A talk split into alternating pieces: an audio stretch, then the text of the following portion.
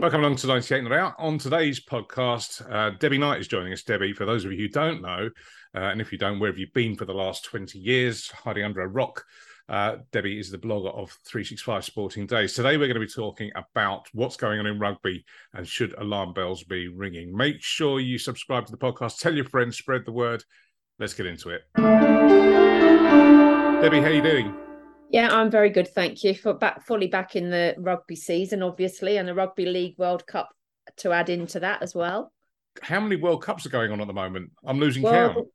The Women's Rugby World Cup is on at the moment. England have beaten France 7-13 this morning, which is a fantastic win. Actually, that gives them, I think, now 27 straight wins in a row which is pretty remarkable. Um, and the Rugby League World Cup starts in Newcastle today. Um, England are playing Samoa, I think. Yeah. And then, of course, the Football World Cup's around the corner, isn't it? And the and the Cricket T20 World Cup is oh, around of course, the corner Cricket well. T20, yeah. Yeah. So much going on. There's lots going on.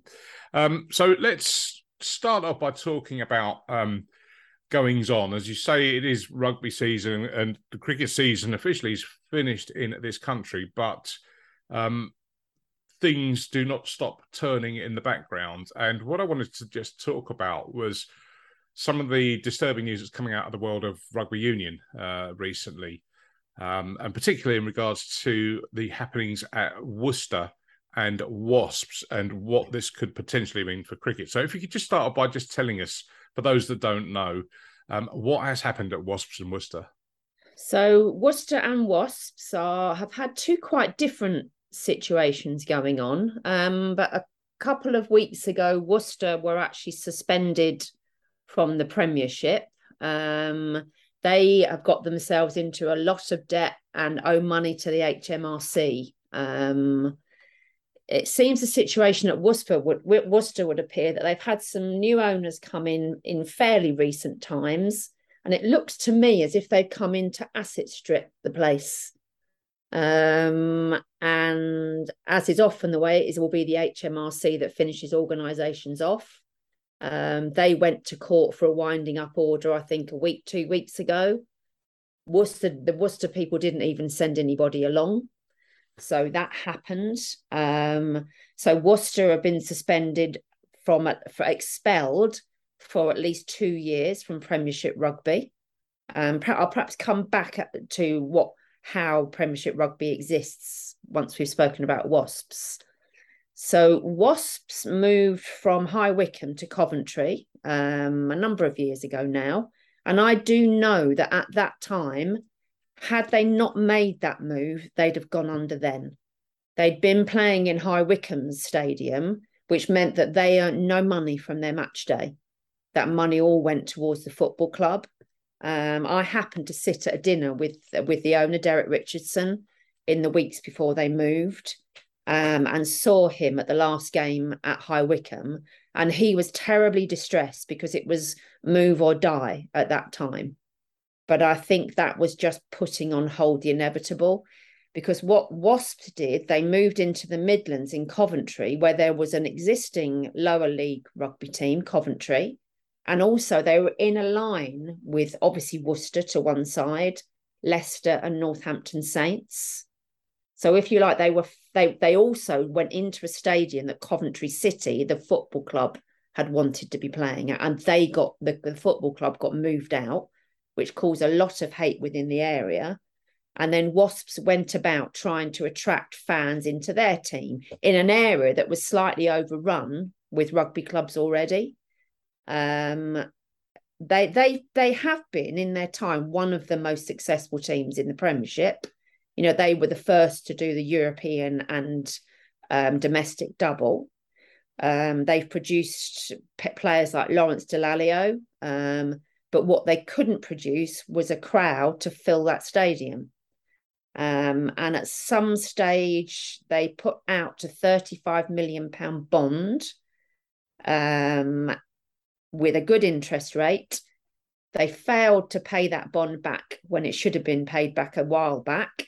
And they've reached another deadline and they still can't pay that bond back.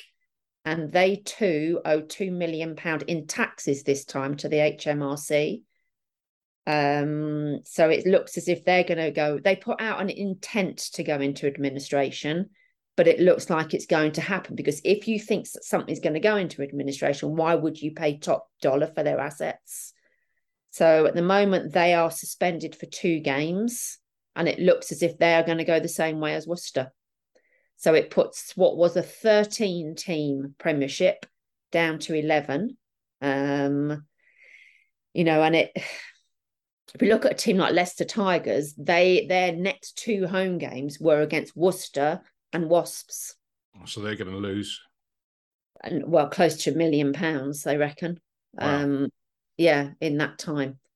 So it has a knock-on effect to the rest of the Premiership. Now, unlike cricket at the moment, that the Premiership, each club owns what's called a P share.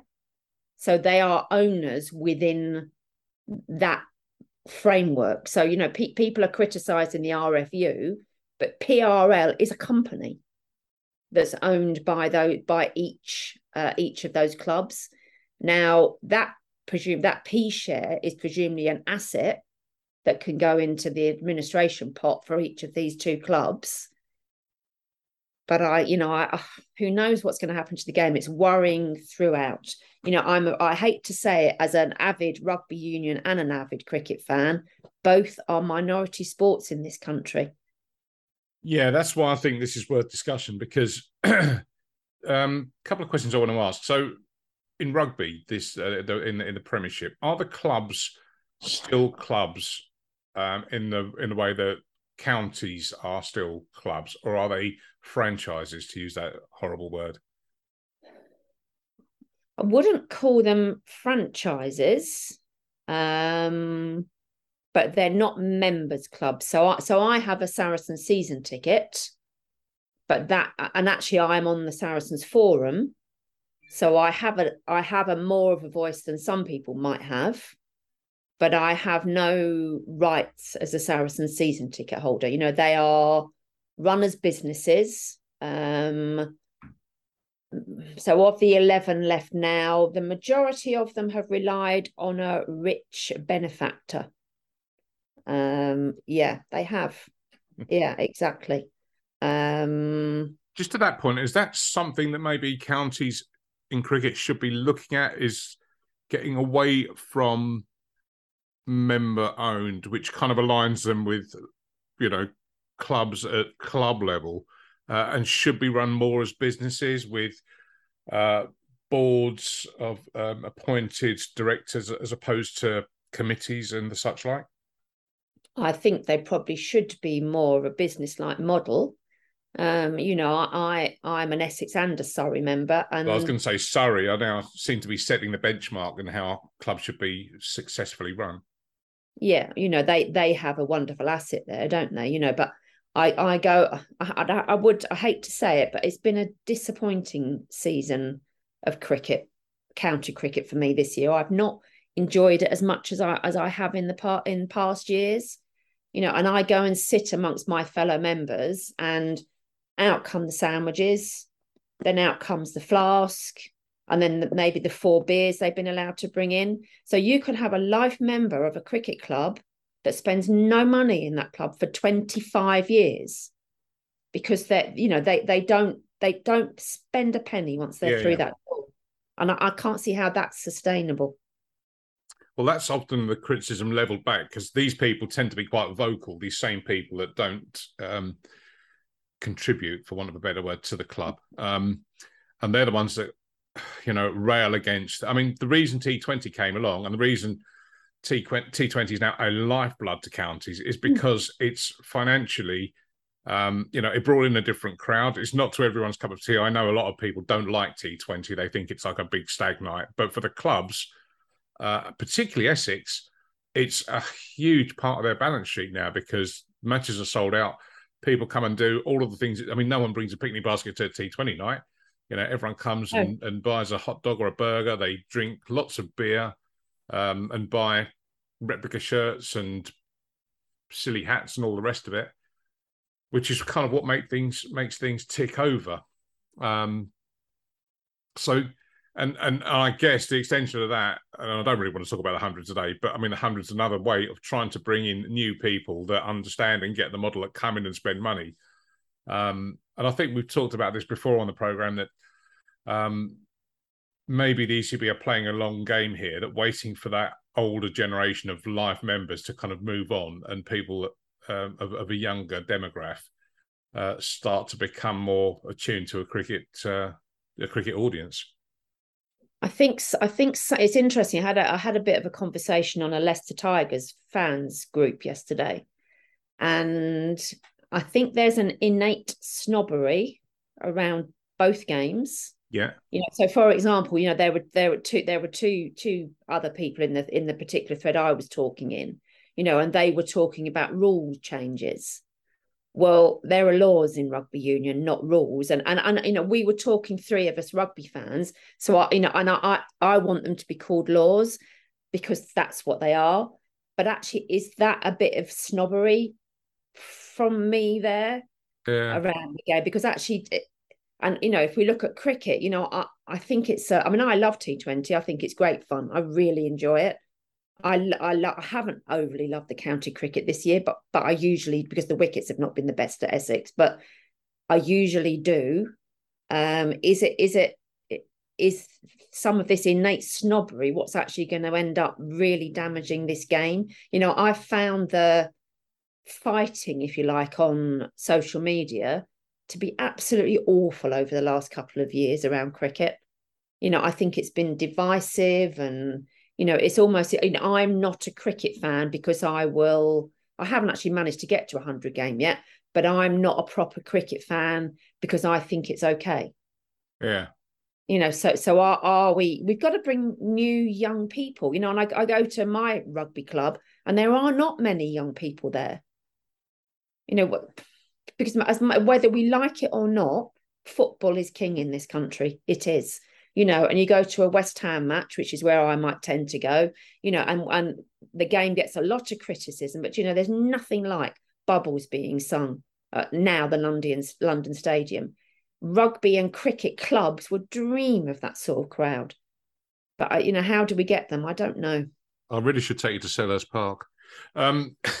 I, I, haven't been there since I was a teenager. I don't think. Unbelievable atmosphere. Anyway, but yeah, you're right. I mean, that's what cricket needs to do, and cricket does need to basically um, find its audience. It struggles because of the whole innate thing. You talk to any, you know, your man in the street about cricket, and the the knee jerk response is elitist. You know, the whole thing that's played in private schools and the people that play it, and you know, the the perception of Lords um, which you can argue about. But but but this this whole sort of um, elitist thing, and I think rugby kind of falls into the same category. But for both of them, I think they have they do have their audiences. You know, not everyone's a football fan. Not everyone's uh, you know wants to stand and and, and sing bubbles or glad all over whatever. Um, but it's a way of doing this. Now we've got this uh, Andrew Strauss high performance review that's going on as well at the moment, and that seems to be causing equal division among we seem to be in this climate these days of everything being binary. You're for or against and not, and you can't persuade anyone that they're they're, they're right or wrong. Uh, or actually what you do is you just shout at everyone that they're i'm right you're wrong. That seems to be the the, the atmosphere. Yeah. but yeah. i'm interested in um, the structure of rugby. So you've got a premiership and then you've got a championship. Now the the high performance review is calling for a top uh, a division one if you like and then two leagues that conferences that basically pyramid into that. Is that to me that seems overcomplicating it? Should we just have uh, and maybe this suits their agenda of um, having a tighter top league, uh, and dare I say, featuring the eight biggest counties, the test venues, with maybe one or two others thrown in, uh, which I'd include Essex, and then you have a lower division uh, with prom- just straight promotion and relegation. I mean, should that really be the way forward in cricket? Well, I think an, an interesting fact factor for me is there, you know, we're talking our 18 counties. It's a heck of a lot more counties than 18 in this yeah. in the England purview, aren't they? You know, they're what about you know, if you live in Lincolnshire or Norfolk or Cornwall. yeah, should there not be an opportunity? I mean, you know, in, looking in rugby, one of the most successful t- teams in recent years has been Exeter Chiefs, who came from the lower tier. You know, if if there hadn't been that possibility for them, we wouldn't have an Exeter Chiefs who have won the European competition, who have won the Premiership. You know, Bristol Bears not having the great season so far this year, but that they came from that lower championship. Um, that's a good, that's a good um, example. So, I mean, I, I, don't go to rugby on the, on the scale that you do, but um, the last game I went to was was down at Sandy Park uh, to see Exeter Chiefs take on um, Worcester, and I was happily surprised by a full stadium. I mean, the atmosphere was great, friendly, everyone involved.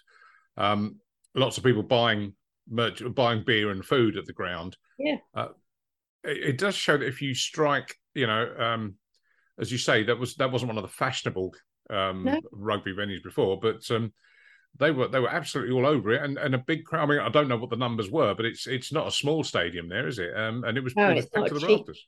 It's not a cheap stadium to go to either, actually. No. Um, you know, I, I think we have this. You know, we we naturally want we think about our county first, don't we? you know, I mean, I, I've got my Essex shirt here on my wall in my new home. That's my team. I want to see them playing the best cricket that's possibly available to them.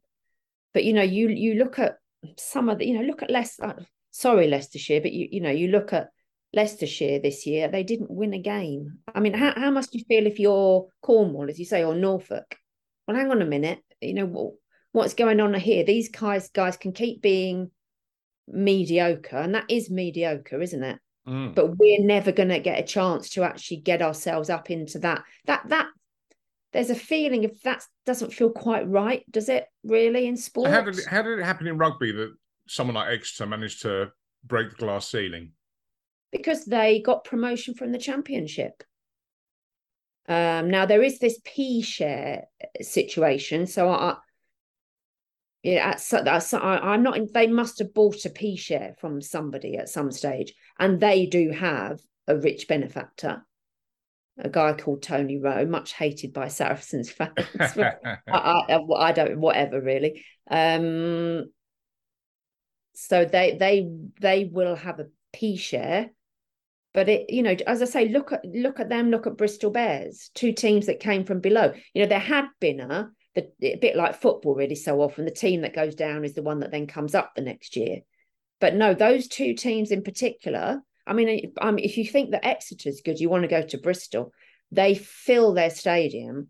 They have a fantastic crowd, you know, and, and it's passionate and it's friendly. And you know, uh, Saracens' first game back in the Premiership was at Bristol, and it, it was a it was a lovely evening. You know that we we Saracens won there are some grounds where it would have been quite nasty that, but you know, it that team wouldn't be around without this relegation situation. And I know we have that in with our two divisions at the moment, but then you've got the team that might not win a game for three years. Yeah, I'm just wondering if maybe you put a trap door. You have the Division One in, in cricket. I'm talking about. You have yeah. promotion and relegation to Division Two, but what you also have is relegation from Division Two to open the door for I mean, they're not called minor counties anymore, but you know what I mean. Um, yeah. The Suffolks, the Norfolks, the Cornwalls, the Devons. I mean, cricket is played all across the country. Yes, it is. And you know, and aren't they entitled? Why are they not entitled to see a better standard of cricket? You know, so so if we if we look at, I mean, Somerset fans are are particularly vocal, aren't they? But you know, what what about the two counties that sit below you there? You know, would it not be quite nice for them to have some sort of of a more professional setup. Mm. So I, I, it's it's an it's an uncomfortable thought to have less in the way of county cricket. But you know, I I sat at Essex. Um, one of the first games of the season, and I can't remember who it was against, but and it was a game that was going to be a draw. Um, but it was a glorious day, and Sir Alastair Cook was batting, and the ground was pretty much empty. You know, why wouldn't you go and watch Sir Alastair Cook batting? It was on a Sunday as well, wasn't it? It was a Sunday. It wasn't it was. a work day. No, it wasn't a work day. Yeah. It's just, So it's well and good to moan about this, but then you go and you go and watch a game, and where are the people? Yeah, yeah. I was there that day actually. And it's funny you talk about these uh, crusty old members. I was actually sat next to a member who had a big bag of sweets, and she wouldn't give me one of them. Um, can't remember who it was. uh, all right, so I think there's lots to be paying attention to, lots of lessons to be learned, and lots of warning signals, alarm bells should be ringing if you are an administrator in the world of cricket. But I think you know from from this this this chat that we've had, there are solutions to be had, quite easy wins, and I think this uh, promotion, relegation, and accessibility to some of the smaller counties really could be a, a way to getting things fixed and making. I mean, the whole thing is about being more accessible. Well, the, I think from what you're saying is that that audience is there. It just needs to be tapped in the way that rugby have done. Yes, you know, as as you said, where where do you watch? I mean, I I know, um, you know, Essex, we get people come down on the train, don't we, from Suffolk and Norfolk? Yeah. But you know, there there are cricket, there are cricket fans all around the country, um, and perhaps if they think their their county's got a bit more of a chance, I don't because you want to see your team winning and doing well, don't you? Yeah, you know, and you want to I, see them locking horns with some of the bigger names and the bigger sides. Yeah. Um, you know, you, you know. want to you want to go and see. I'm, I'm i probably shouldn't say the, the name Joe Root because I know that's very um, that's a tender name as far as Yorkshire fans are concerned with that last match. But you know, you you want to go and see your people pitting themselves against the best. Yeah, that's so, right you know this and this idea about the test grounds should you know what well one of the teams from the test grounds has just been relegated mm.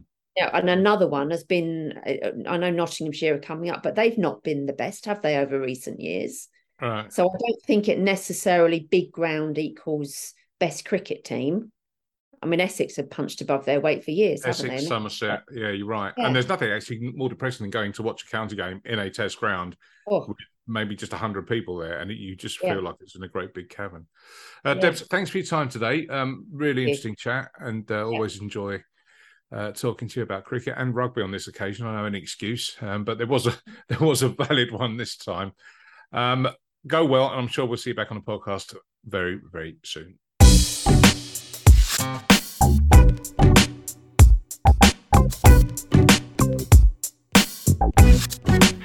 Thanks for listening to 98 Not Out, the cricket podcast. Please subscribe to the show in your podcast app to make sure you see the new episode each week as it appears in your feed. And if you enjoy the show, we'd really appreciate it if you could leave us a five star rating and review on Apple Podcasts to help us introduce the show to even more people. Thank you so much, and we'll catch you on the next episode.